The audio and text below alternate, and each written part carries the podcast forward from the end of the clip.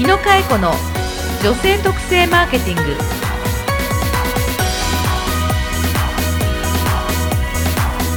こんにちは日野佳恵子の女性特性マーケティングナビゲーターのやすですこの番組は株式会社ハーストーリー代表取締役の日野佳恵子が女性特性マーケティングの視点から今皆様にお届けしたい情報をお伝えしていきます日野さんよろしくお願いしますはい今日もよろしくお願いいたしますさてさて、うんえー前回から引き続き、まあそうですねトレンドというところの話をしておりまあますそが、れと来年に向けてですね今度そうではすねねいよいよねはい、はい、あのーちょうど多分この放送収録中の今日は、はえっ、とちょっとあのーまあまだ発表されてない、うんうん、えー近々、はいまた今年も漢字清水寺の漢字一文字の発表が、今年の漢字もうされている時期に放送されるはずなんだけ ど、はいそ うですねそうそうなの、いなんだけど収録はその前なのねそう今ですね。ねわからないわけですよ、でわからないんだけど、ううんちで女性たちに撮ってみたのよ。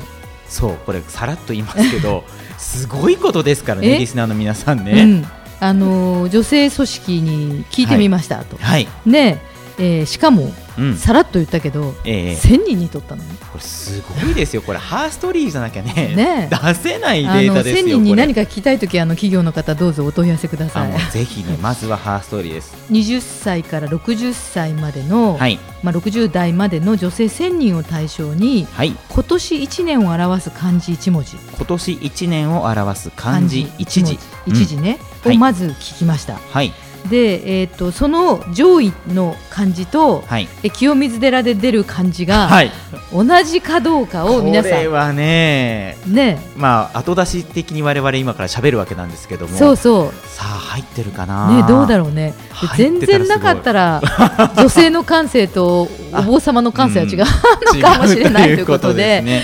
かもしれませんけれども、はいあの女子たちに取りましたとで、うんうん合わせて来年の漢字も取りましそたうとそう来年の漢字も合わせてね、うんアンケートを取ってるっていうとこうろんがこれは面白いですよね、でちょっと答える前に、はやいすさんは振り返ると一文字何、僕ですかうん今年2016年のうん僕のあの変化の変ですね変わるというあうーんわかる気するな、はい変わります変化の変はは第4位おこれは拍手のこと拍手だ ね入ってた第4位第四位一応入ってた入ってましたもうベストは3いとは言わないけれど、4位だったようん変わりますなんとなくわか変な何変化があったそれともこう変動したどうだろあの変化が大きかったですよね、うんこうやってねう、うん、この番組にも出させていただけるようにあなっーた自り分自身がね、ええうんいろんな変化が今年は多かったですうーね。んまあいい意味で変化っていうのはあの進化してるってことでもあると思うから、はいね、そういう意味ではポジティブな方ですよね。はい、そうです。でアンケートの結果を見る限りは、ところが、うん、ガラッと印象は変わるんですよね。ちょっと暗いんだよね、うんまあ、でもそれもわかる気するよね、はい。えっと、第1位は第一位は、ドロロロロロドロロロロロロ、ダン、揺れるっていう字揺れる。手辺に、はいま。あね、心揺れるとか、はい。それこそ地震じゃないけど揺れる、はい。ねそうですね。うん選んだ理由にも、えー政治が動き始め、ゆとりと昭和の世代交代。え、なるほど、うんゆとりと昭和の世代交代を感じてるのねみんなね。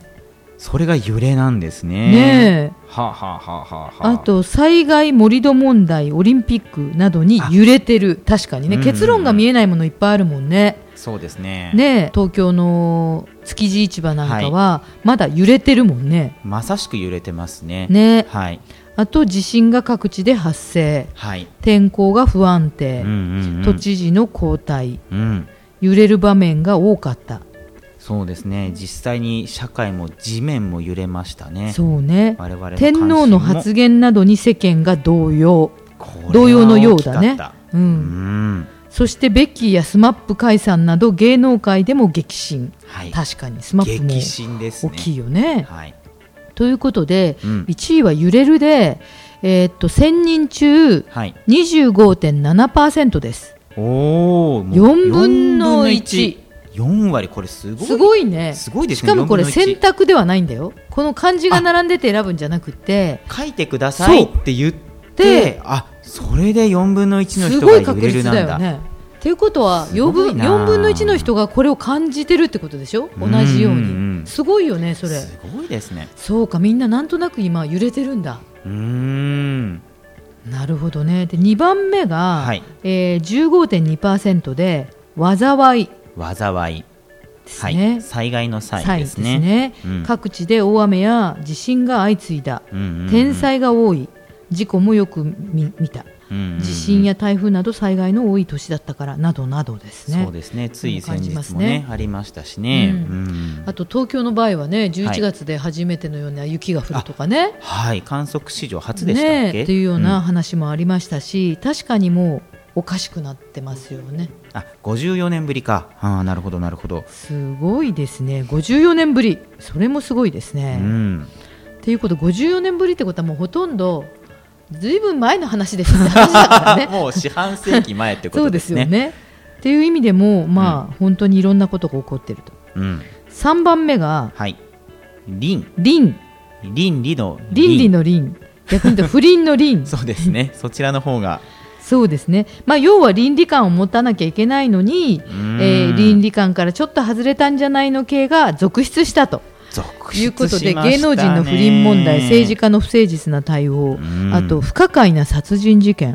うんうん倫理的に考えさせることが多かったと、うん確かにそうですね、薬物、うんうんあと政務調査費の不正、えー倫理観にかけることが多かった。あでもこの「凛」というのは「和」というふうな、ね、漢字ともまあ発音が一緒なので本当はオリンピックにちなんで五輪の「倫凛」にしたい、まあ、希望が出てますね。ということがコメントに入ってましたね。うんうんうん本当は不倫の倫ではなくてね、五輪の輪和にしたいなという気持ちがありますということでしたけど、実際には道に外れた不倫ネタが多かったと、多かったまあ、逆に言うと芸能界ネタがこれを取り上げた方が、うん他にネタがもうなくなってきたっていうのもあるのかもしれないうーんそうですねねえまあまあ良くないことの方が目につきやすいというかうんパッと印象に残りやすいそ部う分もありねますねこれが第3位でした12.4%、はいまあこれでもう過半数を取ったというかですね、うんうんうんなんですけれども、その後同数で、はい実は4位なが、えー、やすさんが選んだ変、変化の変そあ僕が変ってことじゃないで すかあ変かもしれないでもまあ変う、でもコメント欄を見ると、なんだか変だったっていうの がなんだろうな 今年はなんだか変だったって書いてありますよね。うんうんということで、はあいの変化と、まああの新しい気持ちで踏み出したいという気持ちもあるっていう変も確かにやすさんと同じうん、ですはよい、ね。そうですね。ということがありましたね。はいあと異常気象をはじめ変わりが激しい、まあ、変化が激しい変化が激しいうん、そうですねさて5番目5位が、はい、えー、10.5%なんですけども動くです、動く。うんはい、まあ、オリンピックなどの情勢も動いた、うん、まあ、あの小池都政もそうですけども、はい動いたっていうのはありますよねそうです前ねにね動きがあったといううんことですね。自分の生活が変動した、はい、世の中も含めて変化に富んだ1年うんうん。あとオリンピック数々の栄誉あーまあ、そうなんだよそうねですよねあのスポーツ選手は頑張ってるよねすごかったですよね。すごいですよねメダルラッシュ。うん、で本当に世界レベルでのうんランキングに行ってるスポーツ選手、本当多いですからそうねで。すね。はい、っていうようなことで、まあ、いろんな意味でスポーツも自然においても動くことが多かったということで、どうですねそうですね。以上揺れる揺れる災いの際それから倫、倫倫理観の倫不倫の倫はい、 それから変化の変はい、そしてどう動く動く。以上が5位までですさてこの中でで、入ってるかな入ってるかな。何が入ってるだろうな。僕ね、でも。うん四のね変って自分が言ったのもありますけど入ってるような気がしますあよ。私はは一応じゃあさ女性トレンドとして1000人中4分の1が支持したという揺れる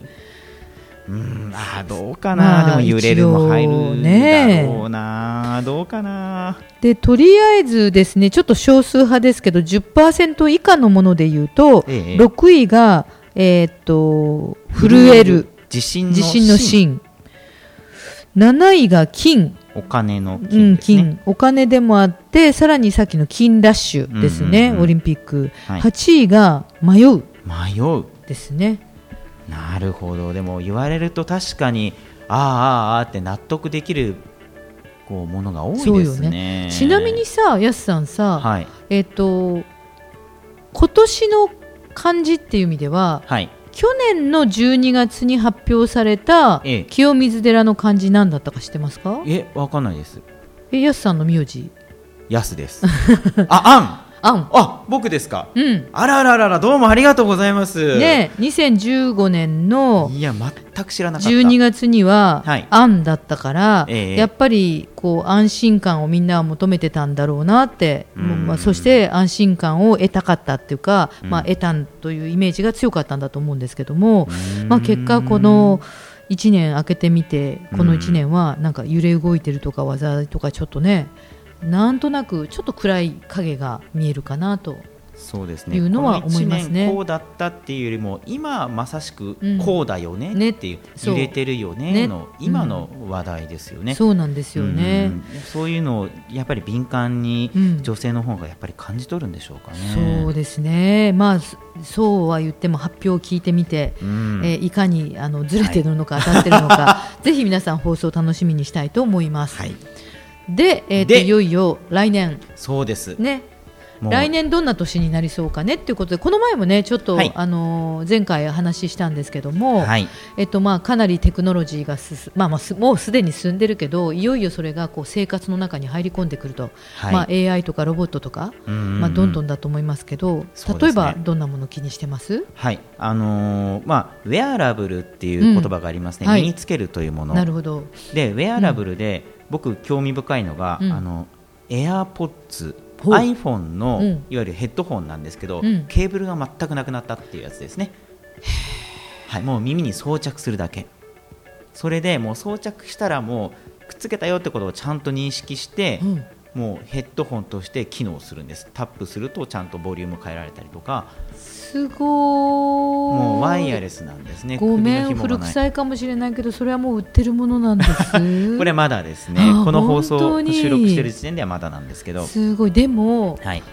本当にイヤホンのあのコード嫌だもんね、嫌ですねあの管理大変だよねもう何人があれでキーッとなったかねえぐちゃぐちゃになっちゃうしそう絡なんじゃでうすしよ確かになくなっちゃうのそうもうないんですよすごーい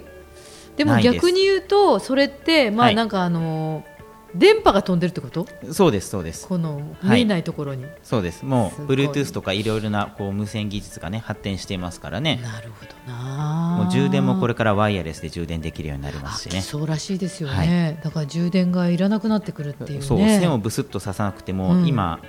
まあ Apple Watch うん、はもう置いとくだけで充電ですからね不思議ですね、どこまで行くんでしょう、うん、でこのウェアラブルっていうのが今、えー、と耳でこうやってるものがあるんですけれども、うん今度身近なところにっていうところで言うとそうのんロボットの進出っていうのも大きいですよね。あーまあでも助かりますよね、うんうこの前もなんだっけ今までもあの囲碁とか将棋の世界ではね、はいええあのロボットと戦っていくっていうのはなんかいろいろやってますけれども、うんもういよいよなんか人間の知能はい、にほとんど近づいて、はいさらに学習機能があるわけでしょう。そうですね、うんあのロボットというとやっぱりすぐ思い浮かぶのはペッパーくんが、うんうんうんまあ、身近ですよね、はいソフトバンクにい結構まあすちこちで見ますもんね、はいもう今ねペッパーくんがねこの間僕も喋ったんですけどへねーバイバイって言って挨拶して、ちゃんとバイバイって言ってくれ ましたよ子供も喜んでたへーが今度はその、ホームアシスタントっていうことで、うんこうパッと見、えー、と大きめの卵のようなものなんですけれども、うん目のデザインが2つあってホームアシスタントテレビやエアコン照明機器といった家電を、えー音声認識や AI によってコントロールするシャープのロボットへーこういうのが出るとまあ噂によるとあのなんだっけリモコンなくなるとかいろいろ聞きますからそうですねもう全部スマホに集約されるっていうこともね、うん考えられますからうんまあテクノロジーはどんどんどんどん私たちの生活に入ってきますよ。なるほど、ん人間することなくなっていきますねね、なんかお湯を出すのも昔はえいって押さないと魔法瓶からジャーっとお湯が出てこなかったのに確かに今ピッと押したらジャーですよ。まあねトイレ入ったら蓋が開くっていうのも今となって当たり前になっちゃって、今あの小学校とかで和式のトイレがすごく問題になってるらしいですよね、え問題だって和式トイレって家にないんだもん今の子ああなるほどそれで小学校って、ええあの基本的には近年作られた学校なんてはいそんなにないから、そうですねみんな和式トイレなんですよ、うんうんうんところが今飛行場行こうがホテル行こうがショッピングセンター行こうが我が家に行こうが全部洋式トイレなので、はいは和式トイレが不人気、なるほど、まあ、もっと言うと使い方一度も経験しないまま学校で知るみたいな。な学校で知るそうまあ、それもっと変なこと言うと家だとほら立ち上がったら水が出て自動的に流れるから、そうですねはいはい押すことをしないとかねなのであ和式トイレはそれが課題 でいろいろあそうのかいじめのトラブルになってるとかはあまあ、そういうこともあるらしいぐらいであのやっぱりこう進化するとはい過去の生活様式とうんうん現在の生活様式がこうなんていうんですかねこうちゃんとうまくスライドしていかないとですうんねうんいろいろあちこちでいろんな異変が起こってるみたいですよ。 いやでも初めて知りましたあ本当そ小っか学校は大変な問題な、まあ、小中高みんなですよね。なるほど、うんうん学校に行った方が古いんだうな、ん特に今の小学生ってのはもう家庭ほとんど全部様式だと思うしね。っていうことでは何もかもがピッと開いてパッと水が流れて手当たり の、ね、水がビッと流れてはいどこが蛇口だろうと思ったら自動的に流れるもんだったっていうのはいっぱいありますよね。ありますね はい最近確はかにね。はい、ということであの、まあ、来年さらに進化していくってことなんですけど先ほどのあの漢字の話に戻りますほと、うほうえっと、2017年はいじゃあどんな年になってほしいのかとうんうんいうことでも聞いてますと、ほう2017年にこんな感じになってほしいという言葉ですよねそれがさいやいやいやこれいい結果が出てるじゃないですかだし結局、はい2015年の12月にみんなが感じ取った感じと同じで、はいやすさんのやす1位は安ですやすです。いやー、うんこういう漢字の言葉だけは、うんどんなにテクノロジーが進化しようが、うんうんみんな安心して暮らしたいその一時なんだそうですね求めるところはそこそうななんんでだよすねね、 1位うんが安安心の安です安心の安安です、コメント見ても安心して暮らせる1年になってほしい、はい、安心し安らぎたいうん、安心して落ち着きたい落ち着きたいまあ、ねえでも確かにね落ち着きのない1年だったかもしれませんねでもそう思うとあっという間に人間って過去のこと忘れちゃうんだけど、はい2015年の12月が安だったってことはえええその年の漢字1号を出すわけだから、えはい2015年は安だっ安たんですのかねそうだったんですねえー、でも2015年安だったかなちょっと思い出せませんねねあでも特に日野さんなんてトレンドつまり未来を追いかけてくるから、え、うん、昔のことって意識しないとなかなか思い出せないじゃないですかいやでも一応ねこれをあのマーケティングでは定点観測といって、ええええ過去から未来をあの見ていくということなので、まあ、そういう意味では、うんうんあの一旦安定した感を感じたんだろうね、踊り場的に。 2015年5は年にね、うんうんうんそして2016年明けてみたらんってなったらバタバタバタバタいろんなことがあって最終的にはあの、まあ、トランプさんのことも含めそうて、ですねはいなんかどっちかというとグローバルな世界全体でちょっと動き始めていたりとか、まはあ、い難民の問題だったりとか、うんうん宗教戦争的な問題だったり、はいあとそれこそミサイルが飛んでくるかもしれないとか、はいもういろんなことがあの世界をここえ国を越えてはいいろんなことが起こってる感じは今してますよね。そうですねはい、一応あの1位が安心の安に対して2位が平和の和和和ですね。はいで、えっと、3位が希望の木、希望はい、4番が明るい明るい5番が乱乱波乱の乱まだありそうとおいうことになっておりましてと、うんうん、安心したい平和でありたいの和、うんそして希望を持ちたいの木はい明るくなってほしいの明るい、はいそしてでもやっぱり乱がありそうという感じが上位5位でございます。あーすごく感じ取ってらっしゃいますねねえ女性の皆さうんん、うんでも毎年毎年いろんな字が出ますけど、はい結局穏やかに暮らしたいということをえまとめまして、結局安なんです安ないいイメージでございますはいいね、やーもうパートナーに選んでよかった運気が上がりそうだわ。 はい、はい、ということではい今年もありがとうございますね。そうですねあのもうちょっとまああ放送がはい、続きま1すけれ回ども、年内はありますけれども、まずはあの今までのことを整理させていただきました。はい、じゃあ来週は一体どんな放送になるとかね年度最後ですから、これも楽しみにしていただきたいと思います、はいえー次回の放送は12月28日の予定ということになっておりますね、えーここまでのお相手は私やすとかえねえこと日野かえ子がお届けしました。それではままた日野佳恵子の女性特性マーケティング番組へのご意見ご感想は Facebook「日野佳恵子のポッドキャスト」というタイトルから検索してお送りください